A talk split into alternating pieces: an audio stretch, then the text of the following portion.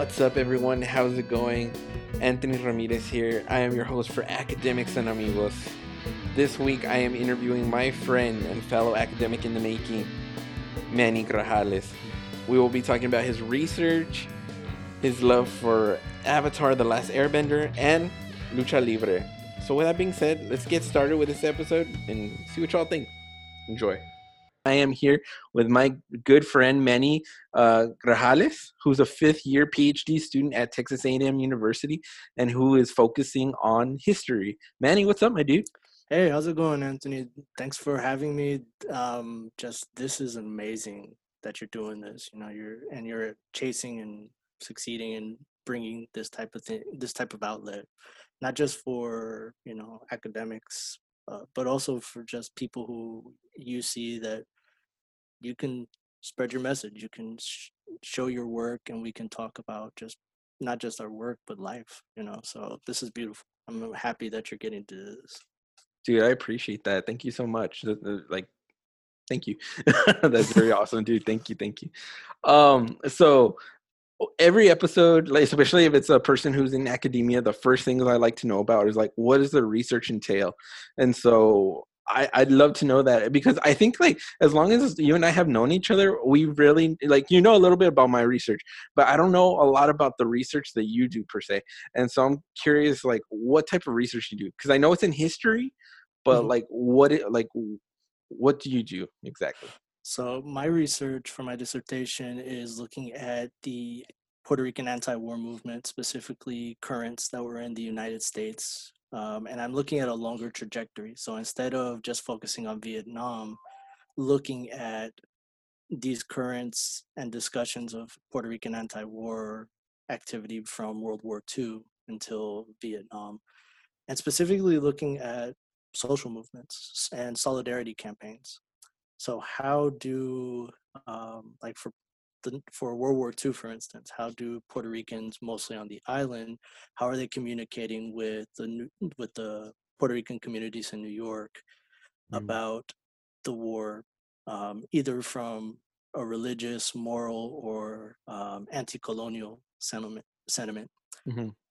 and how do they create allyship with others who stand for either religious, moral, and um, just anti-colonial um, discussions against combat and how do you look and looking deeper into these ideas of solidarity networks there's a lot of literature on that where you're looking at this idea that these these different communities come together for a single purpose but even in that single purpose there's a lot of clashing because mm-hmm. of different ideologies different race different ethnicities how do they come together and what brings them apart so that's a lot of what i'm looking at um, and I'm hoping because I'm still like looking through all my material to start really honing in on these specific stories. Um, so, in my mind so far, again, this is just blueprint. It could change. I'm looking at like this um, instance in the 1940s where mm-hmm. when World War II is about to, when the United States is starting to prepare for World War II, um, you're having discussions between US pacifists, mostly white, but also African American pacifist communities discussing um, outreach from Puerto Ricans on the island about being protected from the draft, mm-hmm. either through conscientious objector status or placement in civilian public service camps. Mm-hmm. But also how the discussions of nationalism and independence merge within these discussions. And then another instance I'm looking, I want to look at is this court case of this specific nationalist figure from the 1940s, mm-hmm. um, who keeps getting uh, summons, draft summons, even though he's paroled and can't break his parole in New, in New York in the United States, but his he has to go back and get uh, to the draft board in Manatí, but he's not allowed to go and then this case goes all the way to um, getting the attention of people within the United Nations as it's forming, because he's part of an anti-colonial network that's trying to bring the the post-colonial independence movements to these to this new governing body, and it's also he's like this glue in bringing these U.S. pacifists in New York to the New York Puerto Rican community in 1943, and then some other stuff that connects into the 1960s. So one case I also want to look at is this um, instance of a draft rebellion by three soldiers. One Mhm. uh, New York Puerto Rican who got his BA in history. Um, and this happened actually in Fort Hood, Texas. Oh wow. So this was the Fort Hood 3 case. So Dennis Mora, you know, he he was one of the three that was um, they refused their orders Mhm. and as they're about to be arrested they they are getting their message out that these are the reasons why we stand against the war in Vietnam. And this really leads to a lot, you know, M- Mora and his sister are part of these different committees. One to make sure that him and uh, his fellow soldiers that resisted were exonerated, but also part of that early pulse of the anti-war movement in 1965. In 1966, where you're also seeing Puerto Rican socialists on the island and in New York, part of these massive um, marches against the war in 1965 and 1966, which when you look at a lot of the literature on the anti-war movement in the 60s, it's either whitewashed or it's very, it's a uni- it has that idea of a universalist um, grouping Mhm. that it doesn't really show that hey, one of the invited speakers was the head of Movimiento Pro Independencia de Puerto Rico, Juan Mari Brás Mhm. he was one of the invited speakers in two or three of the marches between 1965 and 1966 in New York. And that you have within these coordinating committees a, a member of MPI. Her name was Dixie Bayo. Mhm. So, uh, and I still need to find more information on her. And then the, one of the last things I want to look at is when the young lords are targeted Ah. by the because many of the members either were either did join and later left or they're targeted for the draft in the 70s and you see it in their uh, newspaper palante Mhm. more focused not only on the war and on you know just discussing what the us is doing in vietnam but also discussing how members are being targeted by like police or by the federal government for evading the draft. So those are a lot of things I'm look I want to look at. I still have to, you know, go through all the notes and just start writing, but that's a lot of what I'm looking at. That's so fascinating, dude. Like, I think that that work is very deep and very in depth, and I could see so much being done with it. Like, it can even be broken down into different, you know, uh, different, different, you know, pieces of research. You know, um, Oh, yeah. or even like put together as a book. Mhm. Um, I think that that that's fascinating work. And what in particular did what what made you focus on this era in comparison to maybe another era of history? Let me see. I'm. It all started when I was doing my master's, and Mhm. I was doing my master's at Texas A&M Commerce in Commerce, cool. Texas. Awesome, awesome. Um, That's where I got my BA as well. Um, and it's funny, my first like research project, it was a spring class. It was a research based class, and I wanted to see if I could do something with Puerto Rico. Mhm. I didn't think I could because at A&M Commerce limited funding, you you only can research what you could find.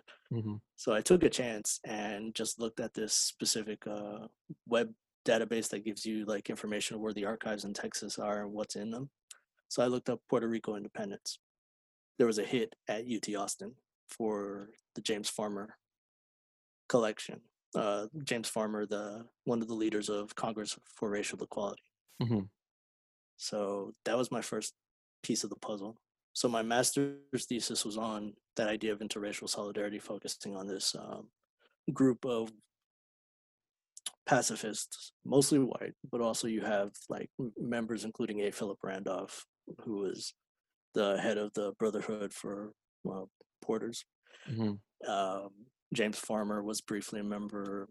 Um, you ha- so you have this interracial community acting as an ally to Puerto Rican nationalists, but there are also they're debates within these of the direction to go since they're devout pacifists when it comes to how they project themselves in um, nonviolence, hmm very directed towards Gandhi, where the Puerto Rican nationalists take more of the Irish independence movements, like fight, you know, you fight for the defense of your nation against the colonial powers. Hmm We're not going to incite violence, but we will fight back. So, looking at those different dynamics, and within that, I didn't think about it at the time, but when, like, my first year as a PhD student, I kind of lost what I wanted to do. Um, it's that adjustment period, and you, you Mhm. know that very well. You you know you come into a new place. Um, for me, it was I needed to know what I wanted to do, and I lost that. Um, I needed to find a like needed to find my passion again. Part of it, you know, I, I got out of a, you know, I, I lost my relationship with my partner at the time, hmm 10 plus year relationship. You're going through that first year in coursework. You don't know what you want to do anymore. And you're like, did I make the right choice of coming to PhD? hmm And my advisor, you know, Dr. Felipe Hinojosa, he, you know, him and a few of his students, um, uh, David Cameron and Laura Oviedo, you know, they, you know, they had my back when I was going through rough times. And specifically, you know, Dr. Hinojosa, he was like, what do you want to do? Read, you know, take some time for yourself, heal, but also read.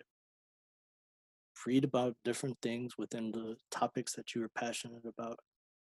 And that's how you'll find it hmm and through that i was going back through like reading different stuff on puerto rican history reading stuff on chicano history and there was a few things it was Lorena Oropeza's book on the chicano moratorium the Mhm. marches in the 70s that really hit me because specifically the example she s- states for her own for her research subjects but also for her own background so for her it was that in one sense you have that um, push against how the federal government treats you or you know discriminates against you.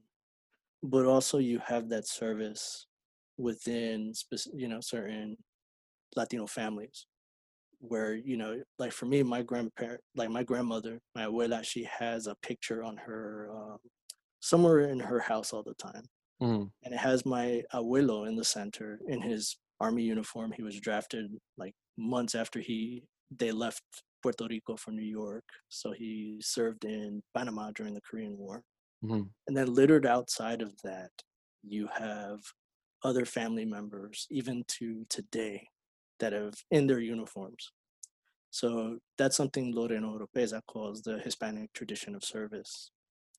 That, in one sense, for me, I have that from my mother's side of the family, the Alvarez side. hmm On the other hand, I have a lot of the like religious and moral grapplings of is war just or is the idea of killing just because Mhm. I grew up as a Jehovah's Witness. And even Mhm. after leaving that tradition, you're unpacking so much of that, and especially that pacifist tradition within Mhm. the faith that you do not serve in war.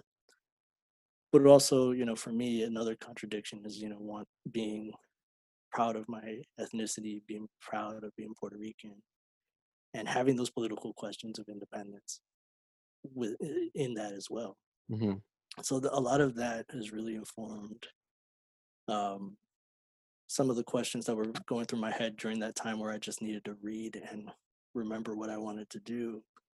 And then I remembered this certain parts within my thesis that were stating, well, a lot of these figures you're talking about, they were, they were political prisoners, not just because they were nationalists. A lot of them were political prisoners because they were draft evaders hmm during World War II.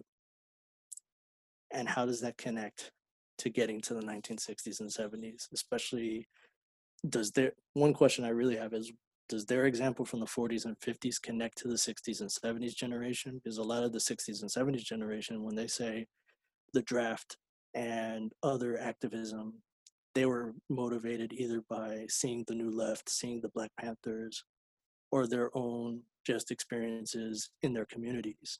It wasn't from outside from political forces from the island in some ways. Sometimes it was sometimes it wasn't i want to so those are some of so that really drove my interest into this top in this topic plus my own story within it having that tradition of service within especially my mother's side of the family but also my own religious upbringing which i Mhm. left you know even though i left that's still rooted in me Definitely, definitely.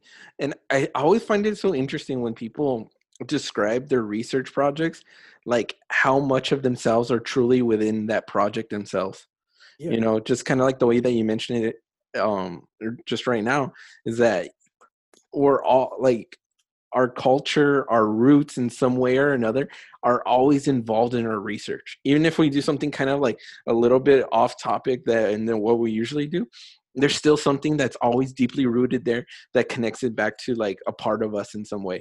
And I think that I personally think that, that that's important because why do we want to pursue something that we don't care about? You know, it's like we have hmm to have some type of emotional investment in some way or another to pursue the type of research that we want to do. And, you know, that's advice I give to students and to people who've asked me, like, okay, what do you recommend that I do? Or like, how, what, if I go for a master's or if I go for a PhD, what's some advice you would give? And I tell them, find something you're passionate about and go for it. Hmm you know and i could see that just through this conversation that we're having there's that passion there. There's that deeply rooted um you know aspect that means a lot to you you know? And i think that that's important for research oh definitely is you know it, like you said it's like why do you want to do it unless you have some sort of investment? Even if you face blowback from you know the old guard in the academy who say yeah. you have to have like that you have to have this distance it's like hmm um I- actually you don't you know and many of them who sit, state that claim they never had that distance in the first place if you hmm read their works. Yeah. You know it's you have to have an investment you know especially for the stuff we do hmm not only do you have to have an investment there you know and this is something i learned as i've been here through dr Hino's, uh, and some of the other professors i've taken there's an accountability factor. You know you're whether you're researching in the archives or you know personal statements oral histories testimonials whatever you have this is not your story. Even if hmm you have an emotional uh, either emotional investment or part of a story part of the story you have you have an accountability hmm and especially you know those that are allowing you to see this story or give you a little insight into that story. So i see it as a responsibility and accountability to make sure that that passion is not just i want to make this about myself. Hmm definitely like like especially in history hmm there's there's there's that need that you have to get the facts right and you have to also you know be be aware and be uh, cognizant of uh, the people's stories that you are telling the narratives that you're uh, portraying and getting across to because you know it means a lot to them and it, it's stuff that they went through and i can only imagine that they're like hey i want the truth to be told you know what i mean? Exactly so exactly. I- yeah so it, I mean it means a lot to them and for them to you know for you to be pursuing this you know that's amazing too that I, I i'm sure that it means a lot to them too you know especially these people who have gone through uh, a lot of the circumstances and and stuff that you're uh, analyzing within your research. Exactly exactly by chance have you interviewed anybody involved within uh your your research? That's the next step. I okay. haven't been able to um like two years ago i went on my first extensive research trip hmm that was mostly just focused on like looking at the documents and stuff. Hmm um last year i, I went to do um oral oral history training at the at ut austin they do a week seminar if you're accepted it's for the voces Mhm. oral history project mm um which is amazing um it's, it's specifically the community you get when you're in this seminar because you're with different people from around the US. Um, and you are learning you know whether you're a novice or you're an expert just just needs additional training you're getting training from two scholars who do amazing oral history work um, one is Dr. Maggie Rivas Rodriguez. Um, Mhm. She do, she was a f- journalist. and She does amazing work, and especially with what she's tur- what the project has become and the stories that she has, she and her those that have worked with her have uncovered specifically for Latinx history. Mhm. It's you know it's amazing, and that you know just either the s- stories of Latino veterans or you know of people who later you know just did stuff in the community it's amazing and that she is saving those and making them publicly access- accessible hmm she's saving those stories which are especially now very important Definitely, definitely. I think I think that you know what you're doing is very uh, deep and it's it's it's really amazing work and I look forward to hearing more about it in the future. And uh, you know, to for you to be sharing this with us, it's it's awesome, Manny. So thanks so much for that. no thank you Um, so uh, a couple of days ago, we had a really cool conversation about teaching. okay Um, we had a couple. We had a really. We had a cool, uh, a bunch of different conversations like like that we had. ex- uh, We were exchanging about, and a lot of it we'll be talking about today in in, in this episode. And um, but you know, to keep on the subject of uh, academia and Mhm. and and work, we we kind of had a discussion about pedagogy and I- I'm using these fancy words for for people. So in in other words, we had it, like for people who don't know like any of this stuff, like for my academics out there, pedagogy. For people who are not academic, um, it's it's like are, the ways that we teach. The ways that we teach. It's the easiest way for me to describe that. Um, we were describing our teaching methods pretty much, and and uh, Manny and I have very similar approaches in the way that we teach. And um, I, I'd like to know, like, what are some of the like in terms of pedagogy and your teaching methods, Manny? What are some things that are really like important to you?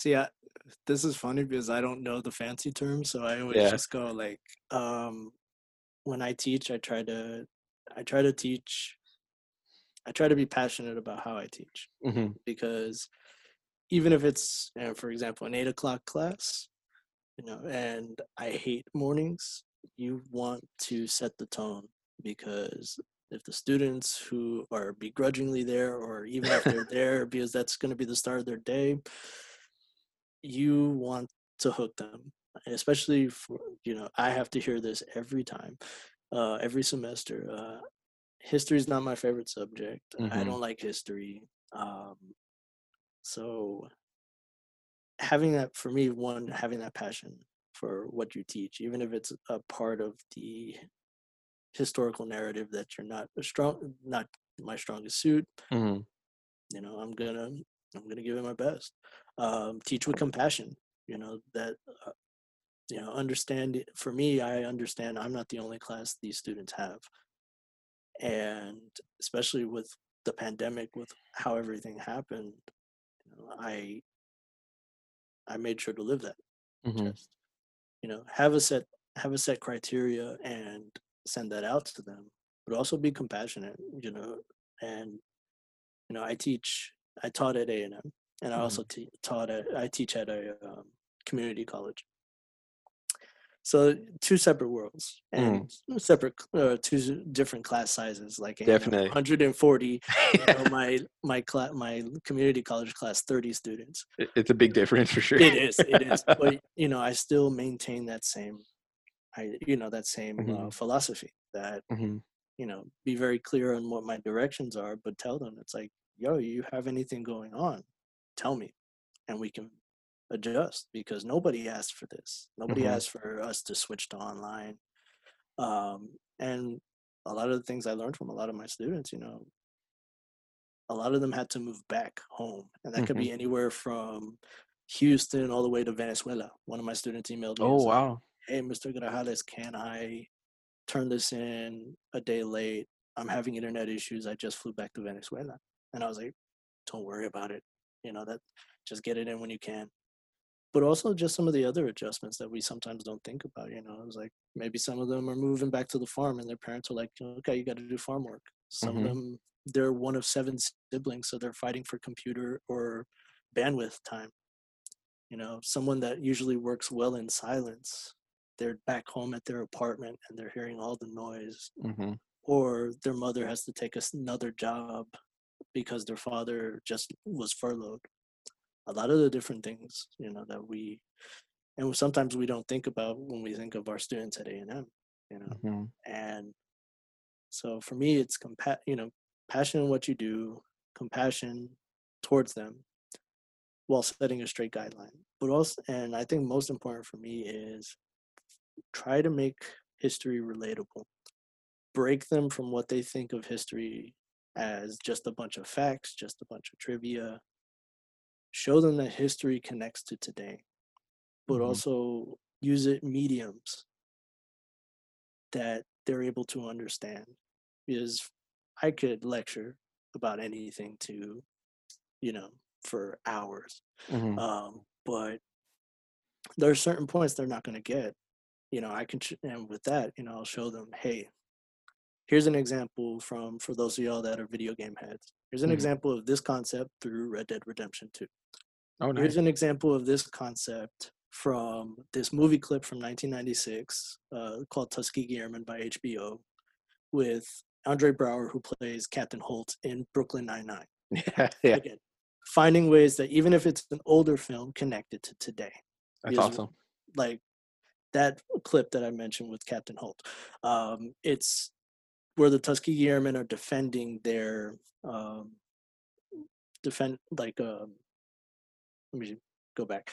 Benj like uh, Andre Braugher is playing Cap uh, Colonel Benjamin O. Davis, so he's trying to defend the Tuskegee Airmen project from Mhm. being uh, removed, and it really highlights the tension black servicemen face, especially after 1943 and 1944, when they're allowed to finally serve in combat roles, that they're asked to defend their country, but are treated as second and third class citizens Mm. in the United States. So how do you reconcile with that idea of democracy, fighting for democracy when you don't you're not given democracy? So in that three minute clip that I usually give to them or show them, it highlights that point. And Andre Braugher, Captain Holt, um, he just mesmerizes in that scene, and it really hits it really hits home a lot of times. That's that's fantastic. Um, in my classes too, I I, I tend to do the same thing. Like we, we both come from different discipline, disciplines. Uh, your history on, on communication, but it's it's very similar in the way that I teach as well. Um, I I, I like to be compa- I love to be passionate about the stuff that I, I discuss and talk about. I I try to be empathetic as well because I, I it's like I tell my students I'm also a student myself. You Mhm. know I'm a student myself, and I know how it is to be in your situation. You know I'm currently in that situation too, just at a different level. But it, you know I, you know I still have work to do. I still have all that, so I understand what you're going through.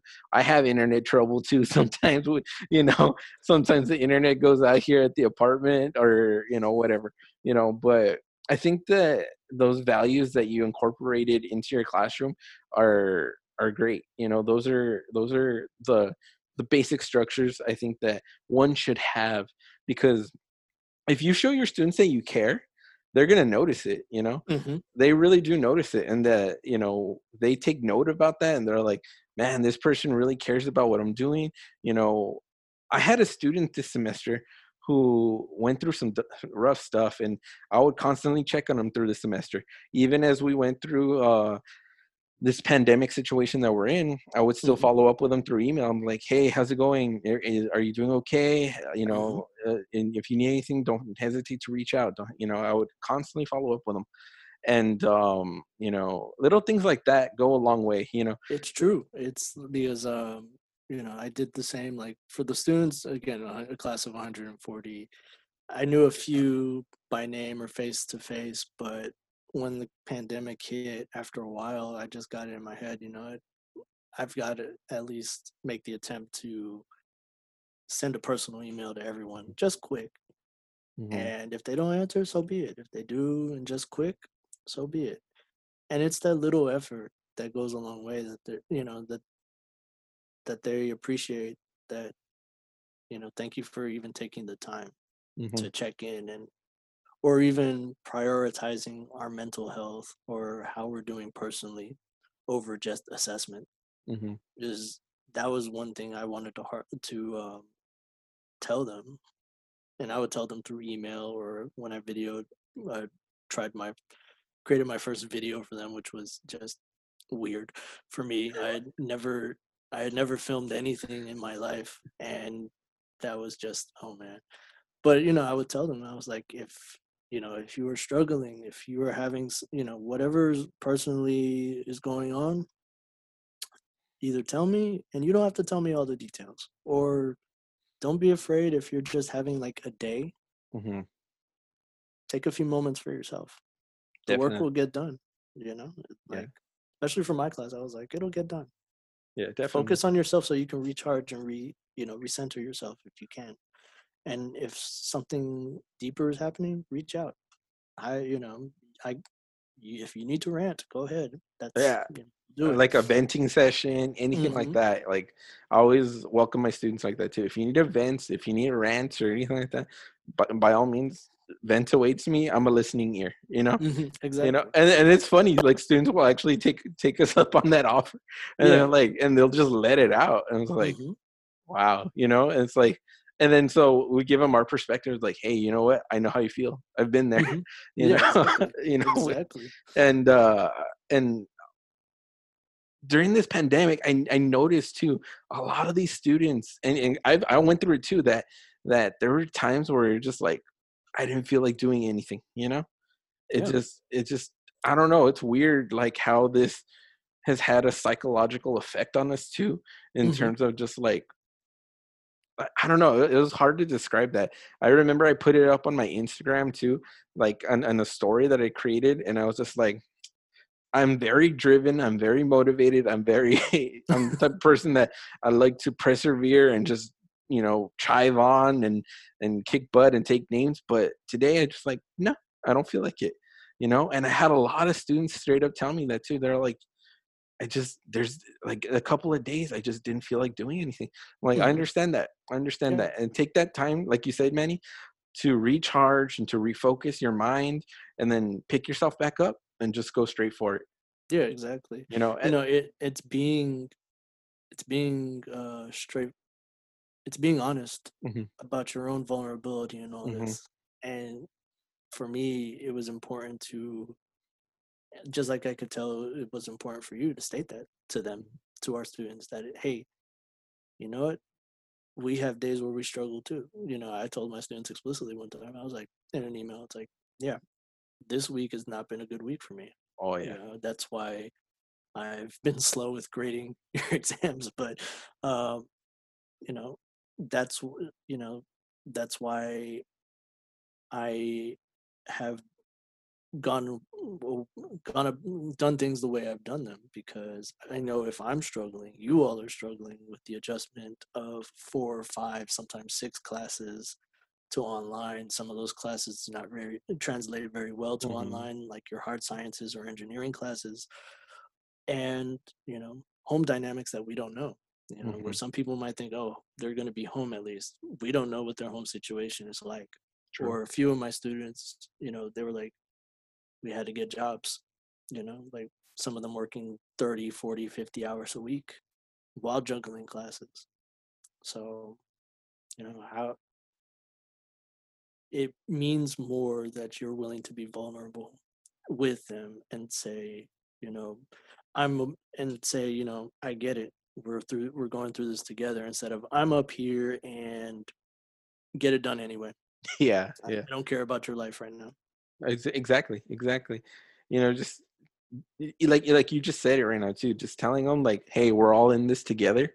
Just saying those words me goes a long way. It goes oh, so much further than people truly realize because when you let them know like, "Hey, it's just not like me against you or and or you versus me or anything like that." It's all of us are in this together you know? And that's the way i feel like in every class that i teach too is that we're in this together because if i don't teach the right material to them or if i don't teach the right you know whatever it might be you know how are they going to learn properly you know? I feel like it's my responsibility as an instructor to teach that to my students to like show them the right way to do something or to show them the best way possible to get to point a to point a through z you know what i mean? Uh, uh, uh, and so I, I feel that like to quote to do that uh paraphrase the spider-man quote it's like with great power comes with great responsibility. Um you know I, I feel that like like truly i do. And uh it's just important for us as instructors to really like tell them that. It's like hey we're in this together. If i mess up i'm messing up on you all and that's Mm-hmm. on me you know? And I, I tell my students that i'm like hey i messed up. That's on me. My bad Mhm. you know? But let's let's go back and check out what i messed up on. That way we can figure it out and get it right.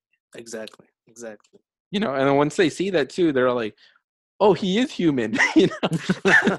You know i'm like you know i tell them like i make a lot of mistakes you know? I make so many mistakes and i i call myself on it and i'll be like hey i made a mistake or i made some mistakes here my bad but let's fix it or Yeah. here let's see what we can do you know exactly.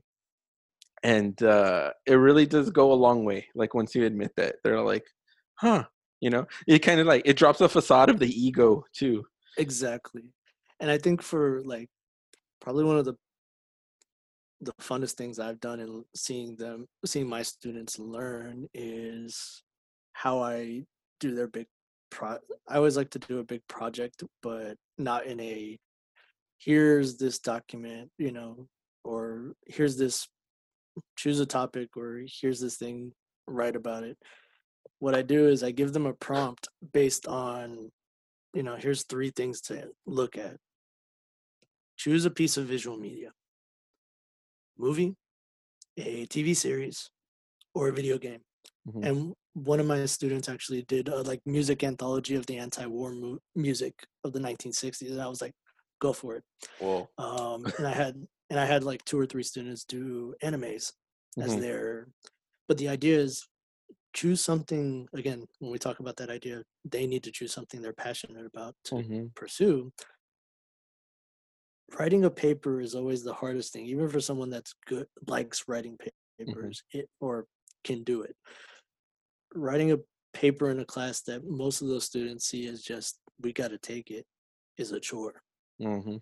so my idea is okay it'll still be a chore but at least they're taking ownership of their choice i the only restrictions i really place is the chronological timeline based on Mhm. the class other than that you know most movies are pretty open and i've opened it a little bit more geographically this semester compared to last semester where last semester i had it isolated to us based history events. This semester i was like you want to do a global history? You know you want to do something on um, like one of my students did love in the time of butterflies Mm. which i was like they did good on that. Um, you know one of one of my two of my students did them on animes that had an american setting you know like video games everything from red dead redemption fallout series Yeah, yeah. um, and like one of my um, let me see one of my students they you know trying to remember. There were so many uh, so many papers but you know it's that idea I know that- the feeling. yeah i know you do. But you know it's that taking you choose a subject that you have a passion for. So for those that might have chosen military his like uh, saving private ryan or something like that either because they served or um or their family members served they have a connection to that. For Mhm. those that choose a musical but tie it to a historical event it's because they enjoyed that musical and they're like oh i never thought of the deeper history in that like in Mhm. like the musical hairspray Yeah. that was always a popular one this semester. Um, one of my students chose uh, chose uh, Peaky Blinders to focus on because he's a serving veteran right now, or he's a serv you know he serves in the military, so he's looking at how military members reincorporate themselves into society while also dealing with PTSD. Mhm. So, you know, they they choose and one of my students even wrote on Avatar: The Last Airbender as a uh, allegory, like as a um, like connecting to World War II themes, and I was like, Wow. go for it. You're We'll like automatic A. Well, nah, he had to work for it. uh, we'll we'll talk more about that in a second. Um, definitely, definitely. but um no it's it's the idea that if you choose the topic you're writing on Mhm, you're going to learn something but also you're going to be a little bit more accountable because it's like, Definitely. you know i wanted to do this and i try to make and i tell them at the beginning of the semester make sure this is something you can get on netflix hulu i don't want y'all just you know spending anything extra so if the ones that want to do video games i'm like make sure you already have that video game mhm. like one of my students did Metal Gear Solid 3 um, as his paper and amazing. That's awesome. That's so cool. Yeah. And one of my students, she chose um, Blood In, Blood Out. And my Oh, heart was ha- my heart was happy when she chose that because she was like, I'm hesitant to choose this, but could I do that? I was like, I emailed her back within five minutes. I was like, yes, do this. Please do this. Yeah, exactly. I love those moments too. Uh, I also had the moments too where I had students do speeches because um, I'm a huge comic book fan. Like, uh, like for th- those who don't know me, uh, outside of the this podcast, uh, I'm a huge comic book nerd, and so I've taught some public speaking classes where students come and ask me, "Hey, can I do a speech on Stan Lee or or uh, or one of those famous comic book artists like that?" I'm like, "Of course you can, of course." or could I do it on the Marvel Cinematic Universe or whatever? I'm like, "Eh, sure, that's fine, you know. And then what's funny is that I'm totally down for that, and I get excited about it, being the huge comic book uh, nerd that I am. And then it like I've had to do so much research like on comic books and like some of the history of it too that I, I know enough, you know. And so my students will give speeches and they'll get like certain dates wrong or certain things. And so after their speech, I'll be like, I love the speech, fantastic speech, but the date was wrong here. The title to this character was off. You should have done this. Or I go full on comic book geek on them, and then you'll hear some of my students go, "Why did you decide to do a comic book writer or something like that? You know, he's a comic book guy. You know, it's, it's just funny having those reactions from my students. You know, Mhm. and then and then they're like, "Are, are am I gonna get points deducted from this?" I'm like, "No, no, no, no, no. I'm just telling you because I'm I'm like way too more into this than you'll ever know." you know, and so I love having those moments. Like they get they get freaked out. Like, oh my gosh, is this gonna like take away from like my speech rate? I'm like, no, no, no, no, no, no, no. I'm just telling you this because I'm a huge geek. I'm a nerd, you know. but now you know. I'm all like, Exactly. you know, you won't forget that date and that title anymore. you know, and then uh, so it's funny having those moments with with my students, you know, Mhm. and it's it's one of those rapport builders too that they're like, oh wow, you know, uh, so that's always fun. Uh, speaking about being a geek and being a nerd, um, and and we and you you brought it up a little bit too, uh, with uh, Avatar: The Last Airbender. You're a Mhm. big Avatar fan. Um, what about this uh, cartoon? Would you consider it an anime? Uh, American anime, I guess. I would say American anime. American I'm not gonna anime? I'm not gonna jump on the you know it counts in within the the Japanese anime canon. yeah. Uh, Nickelodeon was very strategic and using a lot of those elements, Mhm. but also staging it for an American audience. So I'm not gonna totally jump and say it counts Yeah. as an anime anime, but it you know it's it was an interesting it was unique.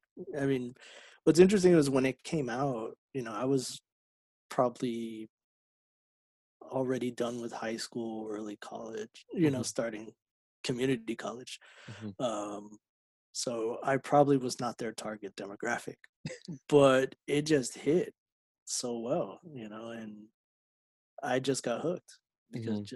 you you take a simple story that seem uh, what seems like a simple story. You have this central figure who is supposed to bring balance to the world, but you add to the fact that he's a 12 year old child Mm. who has been locked away for 100 years because he was scared of that responsibility. Remember that what you Mhm. just said earlier with great power comes great responsibility. Definitely.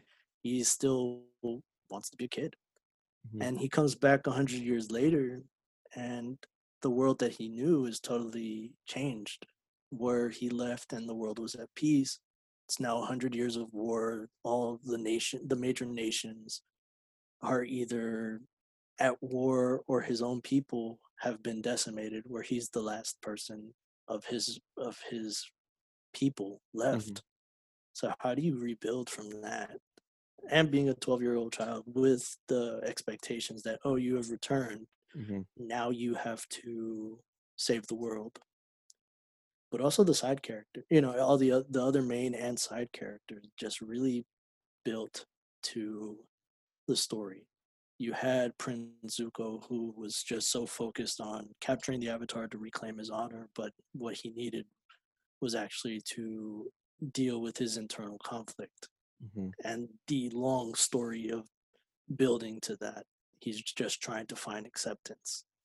Um, with Katara and Sokka, the Water Tribe wanting to be more than just what they see themselves. For Sokka wanting to be the warrior his father is, but having mm-hmm. to figure out that he needs to do it in a different way instead of just being just martially talented. He can mm-hmm. use his brain to be just as much of a warrior. For mm-hmm. Katara, breaking the gender constraints in certain ways of of uh, how waterbending is seen in her tribe, and being a strong, independent woman, um, Toph. You know, she was the earthbender who her parents thought because she's blind she cannot do anything, but she uses her other senses to disp- to master the true essence of her style hmm and even if, like for me some of the like side characters that like um uncle iroh the former general iroh being that that uncle we all have that gives you that's mischievous but also just gives you that wise advice mm that you don't think you need but then when you're older and you're hanging out with him you're like that's some deep stuff deal you know just Yeah, stuff yeah. like that um that was that uncle iroh he's one of my favorites because Mhm. he he is push he pushes enough without pushing too much he uses humor he, he sees the beauty of life um he knows the horrors of war he knows the beau- the the necessity of balance for all. But he's gonna and he but he and he shows his willingness to be a father figure for his nephew at a time where this nephew is looking his nephew is looking for that you know that connection with his father that he's never going to have. So you know and also just looking at like certain episodes they deal with you know just like war loss um so not glamorizing war showing the ugliness of it hmm um community.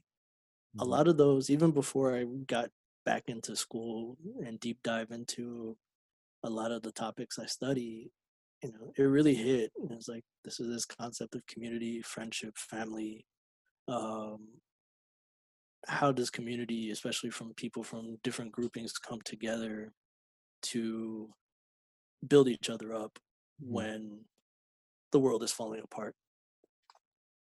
Yeah. Wow. That's deep.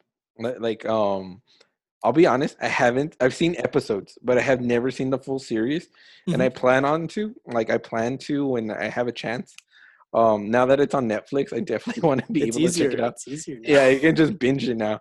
Um, I remember when it first came out though, that it would come out like on Fridays, Mhm, and it would come out around the time that my family and I would go eat dinner. mhm. And so I was like, no, the one time I was gonna try to watch it. Uh, and so I never had a chance to to watch it. And I always wanted to because I always heard like so many good things about how powerful the show was, Mhm. how well written it was, and how beautifully animated it was. And the same thing with the Legend of Korra. I heard the same yes exactly And, and that was a good one too and i still have to watch it more deeply Mhm, uh, but that one you know that's dealing with the thrust into modernity that's Mhm. dealing with you know um, issues of sexuality and self Mhm. it goes in a lot of d- directions that are similar but different from uh, last airbender while also keeping those key ties because of that you know each generation of uh, Avatar will always have a connection to their predecessor. Mm. So you're going to have moments where you have those interactions with Aang or some of the older avatars or even some of the older characters coming back. So I, you know, it's just for me, I that's one of those series that I can just keep watching um, and you know That's cool. be I- happy. I love those types of cartoons that even though they're meant meant for kids, that there's that the writing is so well done that it has all these deeper levels to it, like the ways that you're like these themes that you were just mentioning to us. hmm It's just so, like so thought out and so well organized and well written that you never un- unless like you're super deeply invested into it you're not going to realize like wow there's this you know th- this uh, uh, sexual identity crisis or hmm there's this family crisis. I mean i'm pretty sure you can pick up on some of the stuff like like you know um but if you're like really dive into it and you know like going into the analytical critical Yeah. mind of a of a academic uh, and doing that you know? Um I, I think that shows like that are so powerful you know? Hmm um and for me one of those shows that i can always go back to and again referencing my comic book nerddom is uh, batman the animated series. As a kid i remember watching it and i just loved it because it was batman. Hmm now that i'm older i go back and watch these cartoons i'm just like oh my god this show it still stands because of Oh, how yeah. well it was written and Oh, yeah. how well it was animated you know and um i think very few shows have that power and that capability of doing that you know so it's it's really cool and another thing i was going to bring up to you too um when you're mentioning like describing um avatar there was uh, two comics that came to mind that i think that you would really enjoy Mhm. uh one is called punk rock jesus Mm, right? Okay. Okay, and, that's, and then uh, that's from Sean Gordon Murphy. And Okay. the reason why I, I mentioned that one is because it's about, and it's kind of like focused on history too. Mhm. So uh, what it is, it's about this. uh, They like to give a little bit of the plot points, like so semi spoilers for for my listeners out there. Okay, semi spoilers, right? But it's not giving away a lot. Okay, so it's about it's about these people who these scientists who find the this cloth right and it has like some of the dna of jesus christ Mm. and so what they do is they get a little bit of that dna and they clone jesus but they clone him as like a teenager right Mm. so the media um dubs it as a second coming of christ right and so now this kid um has to has to deal with that responsibility and try to kind of like the way Aang does in Avatar of Mhm. like trying to be like, am I really this next Avatar? Am I really this next second coming of Christ? Am I really this? You know, so it's a lot of that internal struggle within. So I think that would be a great recommendation for you. Oh like, yeah, definitely. No, I'm that. definitely going to check that Um, out. now. it's amazing, dude. Oh my God, Sean Gordon Murphy, amazing illustrator, Mm-hmm. amazing writer, fantastic, fantastic book. That's one of my like. It's one of those comic books that are up, or graphic novels for me that's up there. Um, another one that I was thinking of too is Y the Last Man, and that's my all-time favorite comic book series Mhm. because excuse me, it's about this guy by the name of Yorick Brown Mhm. who becomes the last man on Earth. Mm. and he now has to figure out like he's trying to find his girlfriend who's across the world right? And so through a series of events he goes through all this stuff to try to find her. And so that's just a brief a brief synopsis of it you know?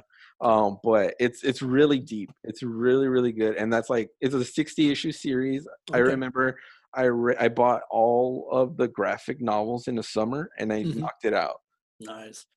Okay. No, I'm gonna have to check that out. and that one's by brian K. Vaughan. Brian Cable. Because that one sounds like has like Children of Men esque Yes, vibes to it. yes. So Yes, definitely. no, I'll check those out. Awesome. Yeah. So um, they reminded me of that. Like I was like, oh, I got to recommend these to them. And I'm, I'm throwing this out there in the podcast too. So if anybody like are interested in this type of stuff, you're more than welcome to check that out. Um, so sh- uh, I'll, I'll give you a list of recommendations outside of the podcast too, man. But just you know, I, I got to give shout outs to those. And another, I also wanted to give a shout out to um, your advisor too, Doctor Hinojosa, Doctor Mhm. Felipe Hinojosa, because we have to give a shout out to him Yes. because like he does so much for the Latinx community Yes, he at. Texas A&M. And so I just definitely wanted to give a shout out to Dr. Hinojosa. Um, I hope that he's listening and just uh, we got nothing but love and respect for you, Dr. Hinojosa, and thank you for everything you do for the Latinx community uh, at Texas A&M. You know, um, we're very, very grateful for all the stuff that you do. hmm And he really is. He's he's awesome. Like one of the coolest professors I've met. Mhm. Um, so this is this has no transition whatsoever but i just really just want to talk about this too like earlier we had we had a conversation too um besides about pedagogy and and all that but we all in our earlier conversations that you and i had like away from the podcast we were talking about lucha libre and how we're both into this the lucha libre or and as a kid i was really into wrestling and Mhm. i was actually having a conversation earlier with one of my childhood friends that I've known for like 20 plus years now. Mhm. And we were talking about wrestling. And even even now, every now and then we'll we'll have this long conversation about wrestling. But like American wrestling and lucha libre are so different, Mhm. Oh, you yeah. know.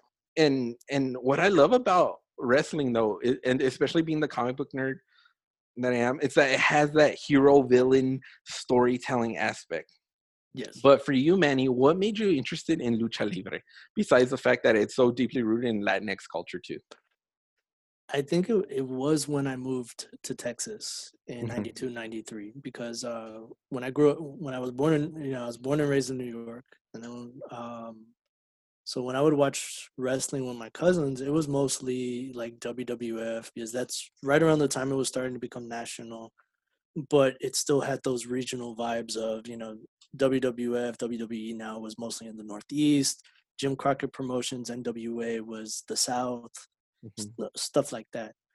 But you know, for me, the only person I saw that I could possibly identify during that time was either Tito Santana or uh, Mm. Savio Vega in the Mhm. mid '90s. And then when watching WCW, it was really WCW that really got me into lucha libre because you have Eddie Guerrero, you have Rey Mysterio, you have a very young Hector Garza Jr., Villano four and five. You know, you had uh, Bismarck Jr. and you know Bismarck Senior was a pivotal figure in lucha libre in the 60s and 70s. Um, and then WWF had the Super Astros show on Mhm. Univision, so you had uh, El, El Hijo de Santo, you had Negro Casas. You know, so once I moved to Texas, getting you're seeing that more on the national, but also having Galavisión at the time, I was able to watch AAA and CMLL. So I was able to see some of the legends of lucha libre that were starting to retire, but the young group in the late 90s and early 2000s that really started reshaping lucha libre, like Hijo de Pedro Aguayo, um, Hector Garza Jr. when he returned to Mexico, uh, El Zorro, one of my favorites when it comes to like the mid to late 2000s and AAA. Um, just like you said, the comic book aspects, the hero and villain. Um, I think also how lucha libre really captures a lot of the myths, histories Mhm. of Mexico um, in a way that's so different because like transition, like if you look at seven, 60s, 70s, and 80s Puerto Rico, it's blood, hardcore. There's some connection that you can see to U.S. Southern wrestling in Puerto Rican wrestling. Mhm. Um, but it's also very much within the different regions of Puerto Rico and the different experiences that it, that that's how Puerto Rican wrestling was rooted in. With lucha, especially me living in Texas in the '90s, you know, you're getting all of that different those different aspects of Mexican culture or even Tejano culture or like Chicano culture. If you're seeing those like like a Rey Mysterio, born in San Diego, Mhm. got his wrestling roots in Tijuana because of his uncle. And I think also that family dynasty aspect of Mhm. wrestling that if you are a wrestler, you are part of a family of Mm. wrestlers that, you know, your father or your mother or your step your half brothers or whatever, you have a long lineage that is in that business. And you have to build it up. And then as I, you know, nerded out more on it, learning the different aspects of okay, here Tijuana has its own style. Um, in the 80s, the idea the the trios match, the Mhm. three the three versus three that really Mhm. started to develop in the 80s because of Los Villanos, um, Los Brazos, and Los Misionarios del Muerte Mhm. that they really made the the six man tag match a, like a big thing Mhm. in lucha libre and now it's like that's just a basic concept of lucha so a lot of that and then when i nerded out into the deeper history just seeing all of that um, but also you know putting the analytical part on learning later just how certain like figures redefined the what was the personas of of uh, of what was the wrestling good guy or bad guy.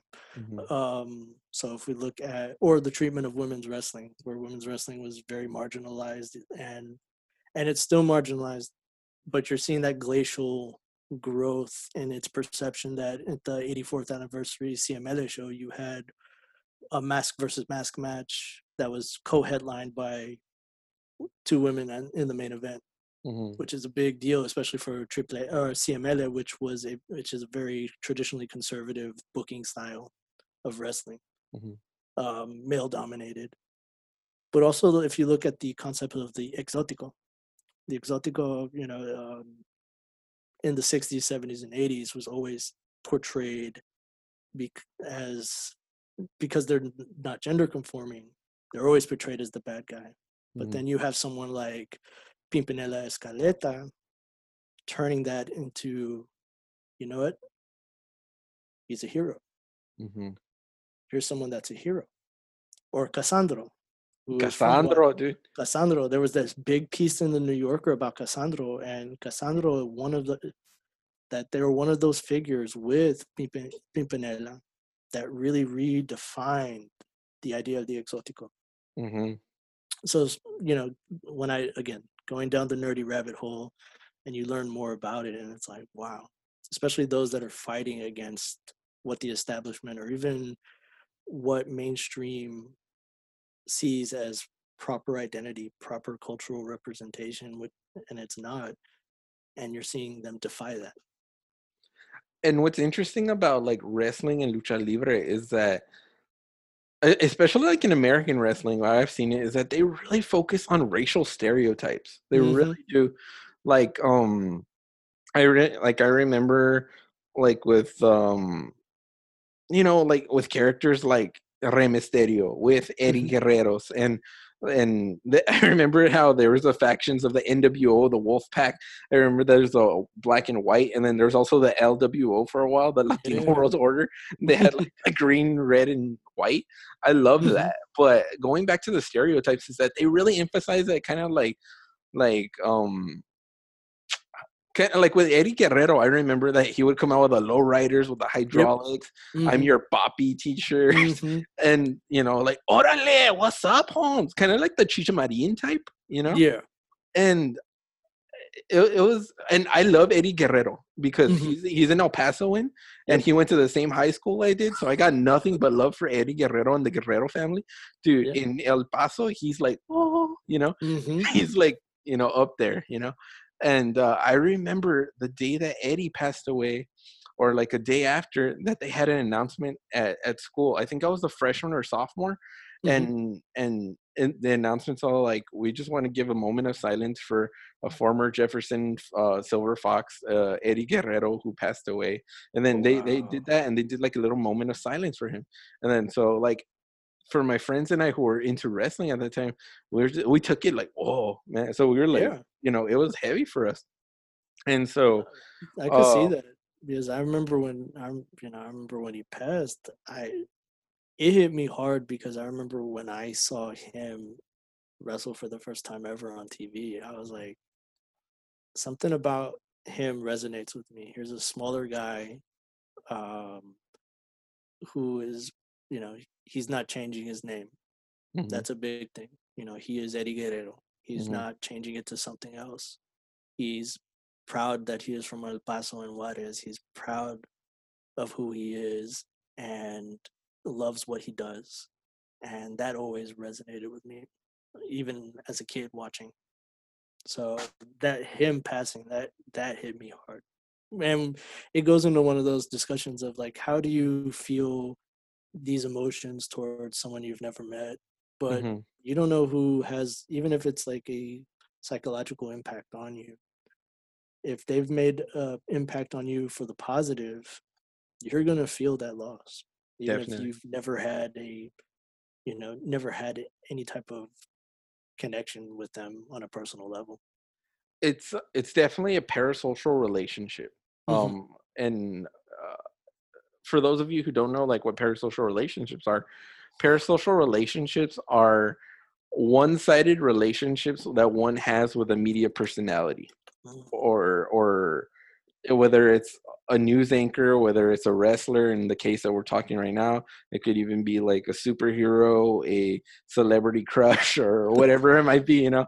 Uh, and so that's that's what parasocial a parasocial relationship is, is that that one-sided relationship that you have and that you build this connection with that. And that's what happened is that there's this like it's not like a romantic type of thing either. It's hmm more like a like a personal connection that you have that it's like you admire them in a strong way you know hmm that you look up to them you kind of idolize them or um or yeah you know like like those two examples you know? But yeah like it, like the example you brought up manny it's truly that dude. It really hit home. It- and hmm and for me it literally hit home because Yeah, from el paso you know? Exactly. and um i just remember it was kind of like it's it's like with any athlete that whenever they pass away, that you like when Kobe passed away or even Eddie uh, passed away, hmm it's like you never think that these things are gonna happen because you see them and they're kind of like larger than life superheroes. Exactly. And then when it happens, it's like wow, they're human after all, you know. hmm And it it kind of you know it's weird. It, it really it's it's one of those things that you never think's gonna happen, and then it's It heavy. kind of remi- yeah, it kind of reminds you of your own immortality even more, or your own mortality even more so. Like Definitely, these larger than life figures, even if like they're everyday humans, there's nothing extraordinary about them outside of their talent or the hard work they put to hmm uh, display their talent to the world. You know, but because of the pedestal we pl- they are placed on, hmm either because of media or society or whatnot, if they've had that impact, it just hits harder. definitely, definitely. Um, on a much lighter note, and uh, in relation to like lucha libre still, like I always thought that like El Santo was hmm one of the most interesting figures within wrestling. hmm Like El Santo and uh, who's the other like famous one too? Um, I, Blue I Demon. Blue Demon, yeah, Blue Demon and El Santo. Those two, like in particular, are like legends hmm because not only not only are they known for their their ring personalities, but they had movies, they hmm had radio shows and television shows, and they were like transmedia like personalities and characters, you know.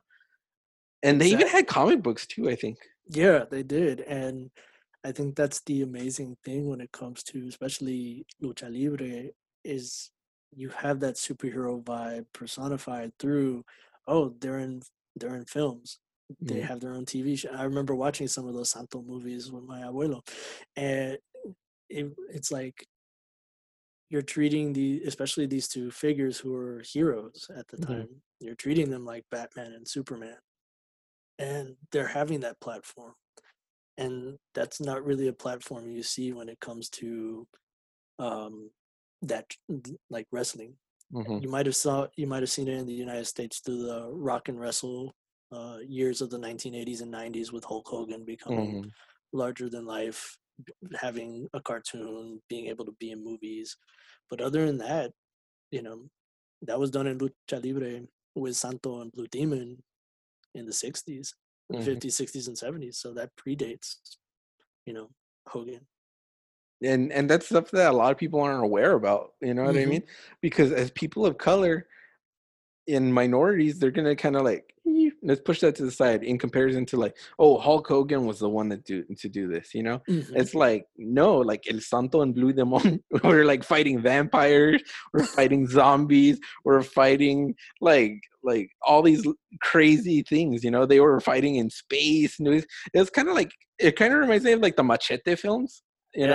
They Mhm. like were very like exploitation type films in those types of senses, uh, but and very kind of pulpy too Yeah. you know um but I, I just thought it was so cool that they were like wearing their luchadores mask they were Mhm. wearing their luchador mask right and then Mhm. in these like really nice suits and yet they were fighting like, Exactly.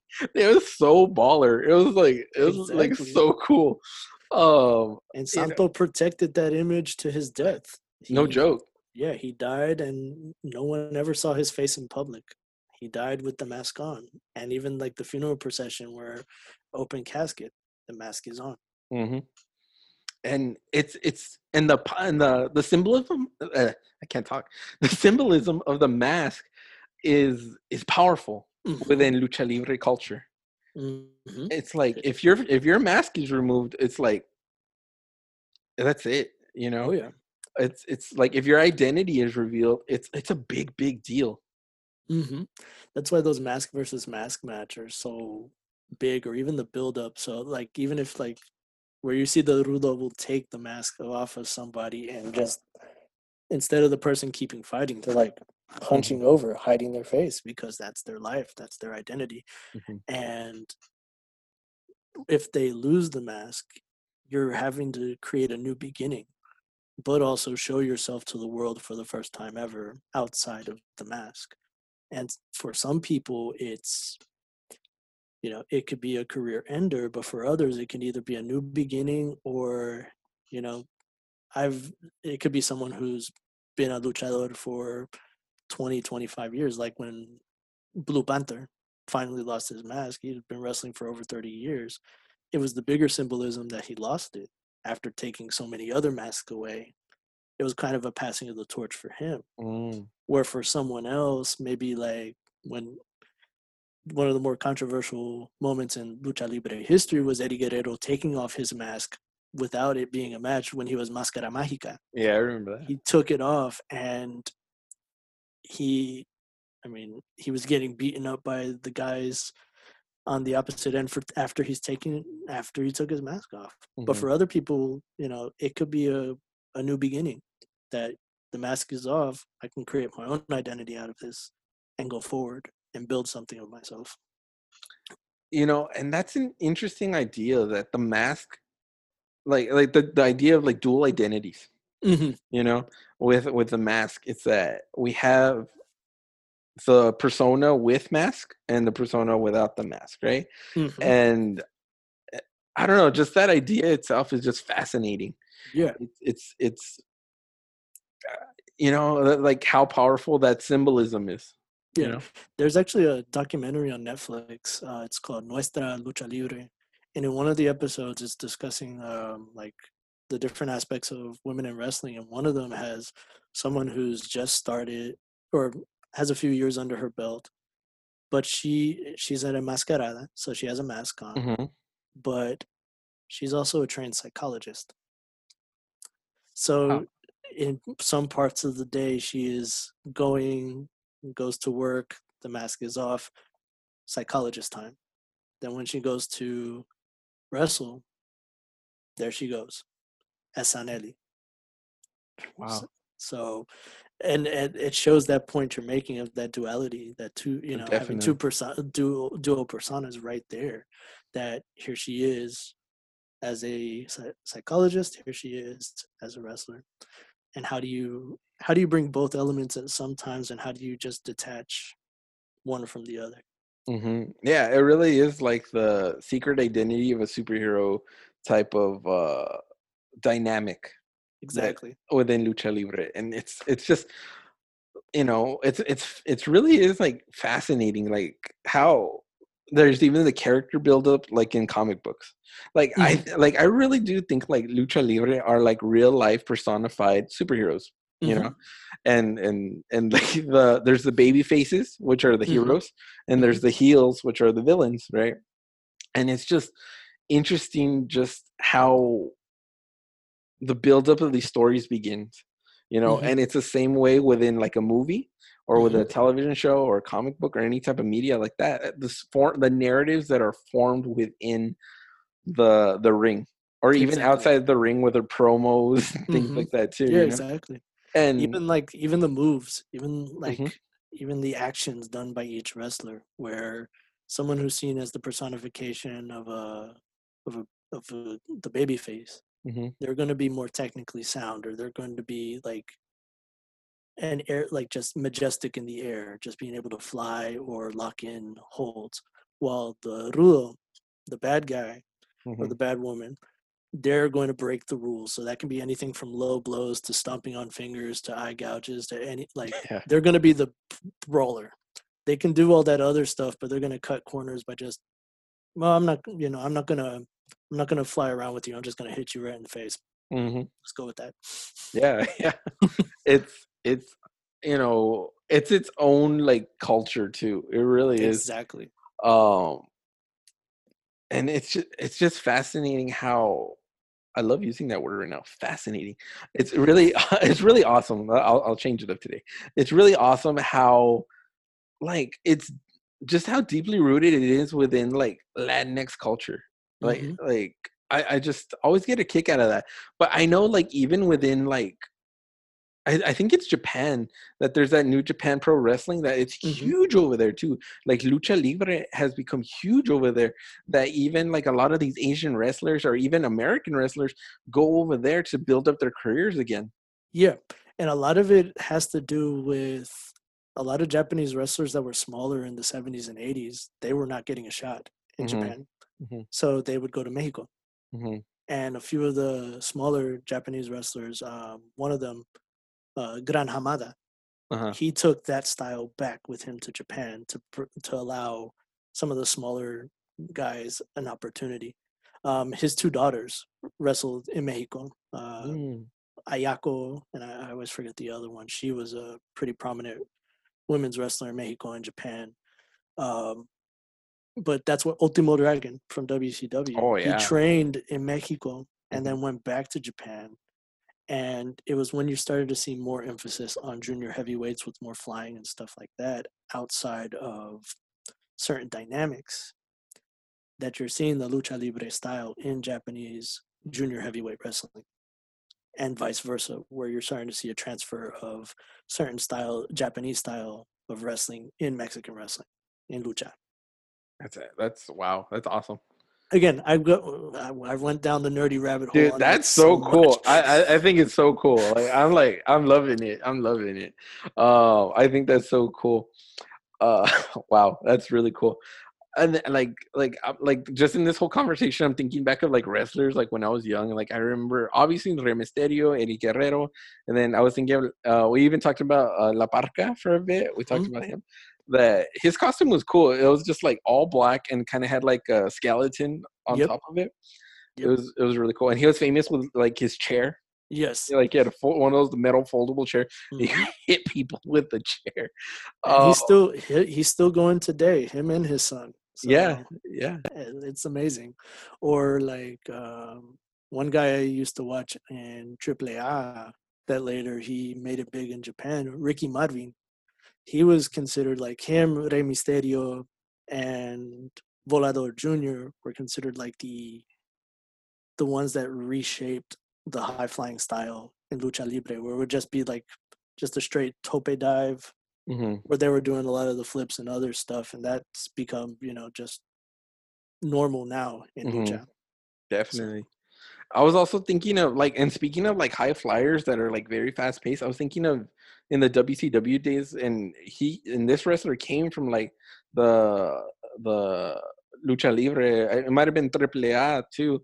Is uh, Juventud Guerrero? Mm-hmm. Juventud Yeah. Guerrera, yeah. Yeah.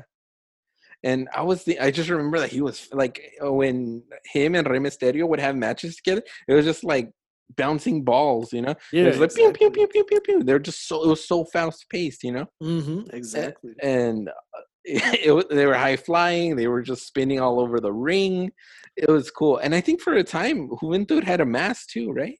Yeah, it was based off of his father's mask because his father was a like very prominent rudo in both Mexico City and a lot of the other regions in Mexico. Mexico City is like the epicenter of one of the epicenters of wrestling in Mexico. Um, that's like if you make it big, you make it to Mexico City. But you know, he's he's second generation through his father. Rey Mysterio second generation through his Mhm. uncle. So again, those family dynamics with Yeah, they're the lot- next generation that they're so different from how their um, predecessor Mhm. wrestled because both of their like Rey Mysterio's uncle was a brawler. Uh, Juventud Guerrera's father was a brawler, you know, and then these two are just fat, just poetry in motion. Really, really, yeah, it, they really are. Um, wow, yeah, definitely. And then another one I thought about too. Like I'm just having like nostalgia. That's what I'm having. That's what I was just like, whoa, yeah, yeah. Uh, I'm having like these nostalgic flashbacks. You know, um, I was thinking of also Psychosis. Yeah, Yeah, like I remember thinking his mask was super cool too. Like I was Mhm. like, wow. Um, do you like like do you have any like luchador mask yourself? No, I do not. Surprisingly, No? I've always wanted a luchador mask. Like I've always wanted one just to have. Like my family and my girlfriend are probably just like, "I not another thing to not another nerdy yeah, thing. not another." God. You know? uh, but uh, I've always wanted one just like to say I have it. You know, um, there's the the our IT person uh, in the communication department. Her name's Mel. Shout out to Mel. Um, she has a luchador mask. I'm like, Lel, Me- I told I told her, Mel, I'm like legit jealous that you have one of these in your office.